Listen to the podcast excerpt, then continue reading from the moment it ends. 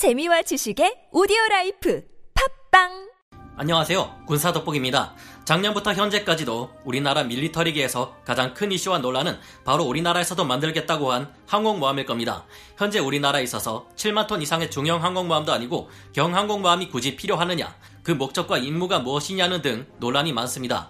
항공모함이 전투에 있어서 어떤 이점을 발휘하기에 모두가 항모를 가지려 애를 쓰는 걸까요?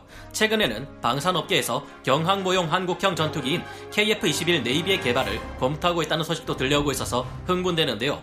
오늘은 대한민국의 경항공모함 프로젝트 CVX가 어떤 스펙을 가지고 있으며 여러 가지 문제점이 터지고 있는 F-35B와 경항공모함 계획에 논란이 일고 있는 이유는 무엇인지 알아보겠습니다. 그리고 만약 CVX가 7만 톤급의 중형 항모에 KF-21 네이비가 함재기로 선택된다면 어떨지도 생각해 보겠습니다. 전문가는 아니지만 해당 분야의 정보를 조사 정리했습니다. 본의 아니게 틀린 부분이 있을 수 있다는 점 양해해 주시면 감사하겠습니다. 대한민국의 경항공모함 CVX 우리나라 해군에서 추진하려 하는 경항공모함 CVX는 길이 265m에 폭 43m, 경하 배수량 약 3만 톤에 만재 배수량은 약 4만 5천 톤 정도의 덩치를 가진 작은 항공모함입니다. 실질적으로는 만재 배수량 5만 톤 가까운 덩치가 될 것으로 내다보는 시각도 있는데요. 경항공모함이기는 하지만 남쪽 섬나라에서 나올 이즈모급 항공모함 버전이나 미국의 아메리카급 강습 상륙함보다 전장과 전폭이 더 큽니다. 하지만 그래도 작은 덩치로 인해서 함재기를 이함시키는 장치인 캐터펄트를 운용할 수 없으므로 CVX에서는 F-35의 수직 이착륙기 버전인 F-35B 라이트닝 2를 10여 개 운용할 계획이라고 하는데요. 약 600여 명의 승조원이 탑승하게 되며 자체 AESA 다기능 레이더를 갖추고 해군 함대공 미사일, 근접 방어 무기 체계, 어뢰 대양 체계로 스스로를 방어하는 기능을 갖출 예정입니다. 여기 회전익기로는 상륙 공격 헬기, 상륙 기동 헬기, 해상 작전 헬기, 구조 헬기 등을 함께 운용할 것이라고 합니다. F-35B의 수직 이착함이 가능하도록 하기 위해서 갑판을 특수 재질로 만들 것이라 하는데요. 스키 점프대가 있을 경우 비행 갑판이 경사지는 이유로 헬기의 수용 공간이 줄어들기 때문에 평평한 평 갑판형으로 건조할 것이라고 합니다. 해상 조기 경보를 위해서는 무인 정찰기, 조기 경보 헬기, F-35의 지향성, 데이터 링크를 활용하는 방법 등을 고려하고 있으며 CVX가 한반도 주변 해역에서 작전을 실시할 경우에 한해서는 육상의 공군 기지에서 발진하는 공군 2737 조기 경보 통제기에 지원을 받는 방안도 모색되고 있습니다. 올해 2021년에 공개된 이미지를 확인해 보면 영국의 퀸 엘리자베스급 항공모함처럼 함교가 둘로 나뉘어져 있는 것이 눈에 띄는데요. 하나의 함교가 피격되었을 시 다른 함교에서 역할을 이어받아 수행할 수 있게 하기 위함으로 보입니다. 이에 맞춰 수중 스텔스 연구도 진행할 예정이라고 하는데요. 이 연구는 코드라그와 같은 하이브리드 체계 혹은 전기 계열 추진 체계일 것으로 추측되기도 하는데 소음을 감소시켜 적 잠수함에 탐지되지 않도록 하기 위한 연구일 가능성이 높다고 합니다. 홍보용 CGI 자료에서는 백두산함이라는 함명을 쓰고 있는데요. CVX 경항공모함에서 사용하게 될 F-35B는 완전한 스텔스가 가능한 5세대 전투기입니다. 활동 여부가 많아 노출되는 지상의 공군 기지보다 거의 탐지하는 것이 어려운 원해에서 F-35B를 이륙시켜 작전을 수행할 경우 대북 억제력이 상당할 것이 기대된다는 점은 긍정적인 측면으로 고려될 수 있을 것입니다. 하지만 일찍이 이 같은 한국의 경항공모함은 문제가 많다는 지적이 끊이지 않았습니다. 만약 7만 톤급 중형 항모에 KF-21 네이비가 함재기로 선택된다면 어떨까요? 그런데 최근 흥미로운 소식들이 있었습니다. 계속되는 논란 속에 얼마 전 우리나라 해군에서는 경항공모함 50문 50답이라는 정책 홍보 자료를 내놓았는데요. 이 내용 중 질문 43 항목이 눈에 들어옵니다. 질문은 경항공모함의 국외에서 구매한 전투기를 탑재하는 것보다 국내 개발 전투기를 탑재하는 것이 더 좋지 않나요? 라는 질문이었는데요. 이에 대한 답변은 다음과 같았습니다. 항공모함 탑재 전투기를 국외 도입할 것인지 국내 자체 개발할 것인지는 아직까지 결정되지 않았습니다. 항공모함 건조 기간이 10년 이상 걸리므로 향후 다양한 방안들을 검토할 예정입니다. KF-21 사업의 경우 지상 발진 전투기 개발 사업입니다. 경항공모함에서 운영할 수 있는 전투기는 별도로 추가적인 개발 사업을 추진해야 하기 때문에 상당한 개발 기간과 예산이 필요하지만 군 운용 요구 성능, 기술력, 생산 가능 시기 등 경항공모함 건조 완료 시기와 맞출 수 있다면 국내 개발 전투기 사용도 가능할 것입니다. 즉 해군용 버전인 KF-21 네이비가 개발된다면 이를 경항공모함에서 운용할 가능성도 없지는 않다는 말로 들리는데요. 2026년 체계 개발이 끝나고 블록 1 양산 체계를 갖춘 후 진행되는 KF-21의 블록 2단계에서는 함재형 전투기 파생형 개발도 포함되어 있다고 합니다. 물론 카이 측에서는 아직 KF-X 파생형은 소여군과 이야기되지 않은 내용으로 카이가 이야기하는 것은 적절치 않다는 말을 남겨 조심스러운 태도를 보였습니다. 하지만 건국대 항공우주설계 인증연구소의 이재우 교수는 최근 발표를 통해 한국이 미 해군의 항공모함처럼 사출기와 어레스팅 와이어, 후크 같은 기술을 확보해 키토바 방식의 중형 항모를 운용하게 된다면 F-35C나 KF-21 네이비를 운용할 수도 있을 것이라 전망했습니다. 아직까지 군 당국이 발표한 것은 아니지만 국내 방위 산업계에서는 경항모에 탑재할 해군용 KF-21 네이비의 개발을 검토 중이라고 하는데요. KF-21 네이비는 함재기인 만큼 설계 자체가 아예 다를 것이기에 정말로 나올 수 있을지는 좀 더 지켜봐야 알 수 있을 겁니다. 하지만 아무리 F-35B가 완성된 5세대급 스텔스 전투기라고 할지라도 이보다 중형 항모에서 운영되는 KF-21 네이비가 더 낫지 않을까 조심스레 추측해보게 되는데요. 그 이유는 다음과 같은 경항공모함의 많은 문제점들 때문입니다. 대한민국의 경항공모함 CVX는 무엇이 문제인가? 우선 가장 큰 문제로 지나친 가격과 빈약한 무장이 발목을 잡는 수직 이착륙 함재기 F-35B를 운용한다는 점인데요. 현재 상황으로서는 F-35B의 가격이 천정부지로 치솟고 있어 막상 항공모함 자체의 건조비보다 더 비싸질 것이 우려되는 상황입니다. F-35B의 가격이 치솟는 이유는 많이 사면 싸진다는 규모의 경제를 실현할 수 없게 되었기 때문인데요. 원래 F-35B는 미국이 350세대, 영국이 138대, 일본이 42대, 이탈리아가 30대, 싱가포르에서 12대를 도입할 예정이었습니다. 하지만 F-35B를 도입하기로 했던 미 해병대가 한 개 비행대에 편제된 전투기 16대를 10대로 줄이겠다는 발표를 내놓았는데요. 미 해병대 F-35B 도입 물량은 최대 130여 대 정도 줄어들 상황에 놓였습니다. 또한 138대나 되는 F-35B를 도입하겠다고 했던 영국에서도 F-35B의 도입을 줄일 것으로 보이는데요. 이들은 2025년까지 48대의 F-35B 도입을 확정 지었고 3월 22일 발표된 전력 개편안에 의하면 F-35B 전력을 그 이상으로 증강한다고 합니다. 확실히 알 수 없지만 영국 제1해군경의 예상에 따르면 그 수량은 60기에서 80기 정도가 될 것으로 보인다고 합니다. 그 이외인 나머지 F-35B의 물량을 도입하는 데 쓸 예산을 아껴 영국의 6세대 전투기인 템페스트 및 무인 전투기 개발에 쓴다고 발표할지도 모르는 상황인데요.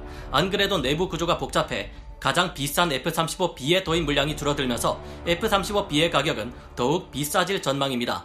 2020년 초 싱가포르는 12대 F-35B를 27억 5천만 달러, 즉 현재 환율 기준 우리 돈으로 3조 700억 원 정도에 구매했는데요.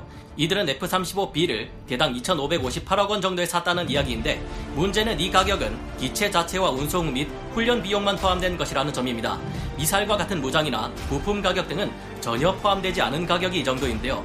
이제 F-35B의 주문 물량이 줄어들면 이에 따라 F-35B 한 대당 가격과 함께 이를 지원하는 후속 분수 지원 비용도 함께 올라가게 될 것을 짐작해 볼 수 있습니다.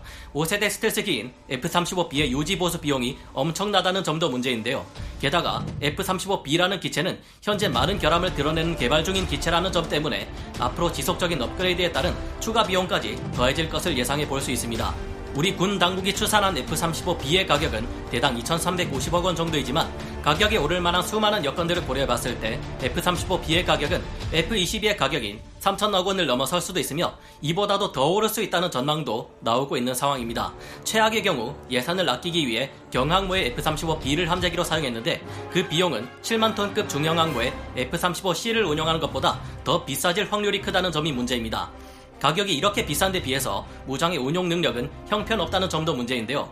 F-35B는 짧은 활주로만 있다면 STOVL 방식의 이착륙이 가능하지만 복잡한 노즐 기구, 기체 정면에 추가된 이착륙용 리프트 팬, 이를 구동하는 샤프트 등으로 인해서 중량이 늘어났고 이에 따라 운동 성능이 떨어짐은 물론 성능이나 항속거리가 줄어들었습니다.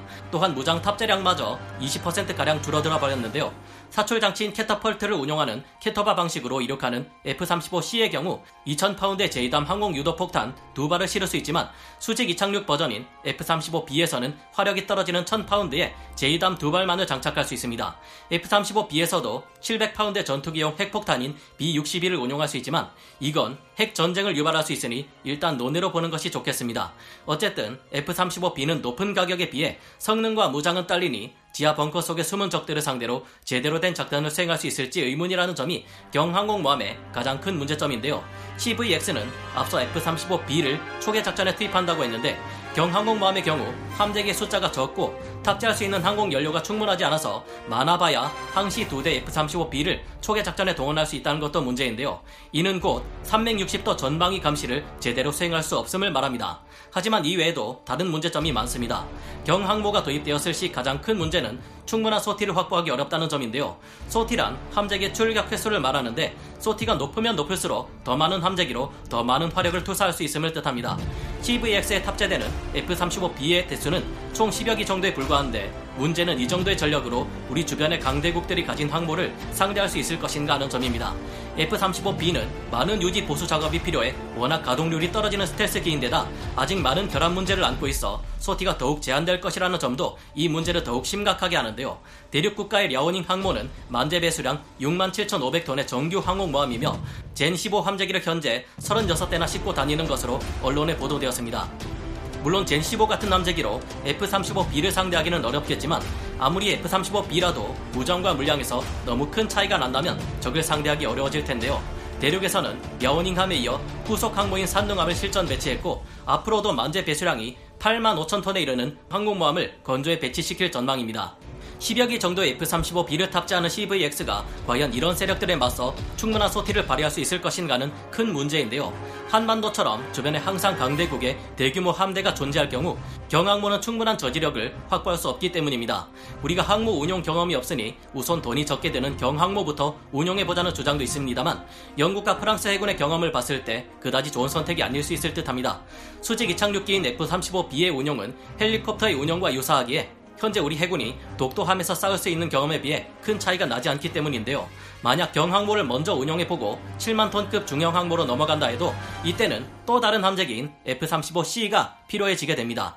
이렇게 될 경우 함재기의 라인업이 이원화되어 운용 비용이 상승하기에 차라리 처음부터 중형 항모에 F-35C를 운용하는 게 장기적으로 봤을 때 더 싸게 먹힐 수 있다고 합니다. 아직 우리가 핵 잠수함을 확보하지 못했다는 것도 문제입니다. 디젤 잠수함의 경우 활동 시간의 제약 때문에 대양을 누비는 항모 전단을 호위할 수 없으며 항모를 호위하기 위해서는 장기간 동안 물속에서 숨어 항모를 엄호할 수 있는 핵 잠수함이 반드시 필요해지게 되는데 아직 이에 대한 구체적인 계획이 없다는 점은 CVX를 거대한 표적으로 전락시켜 버릴 수 있기 때문입니다.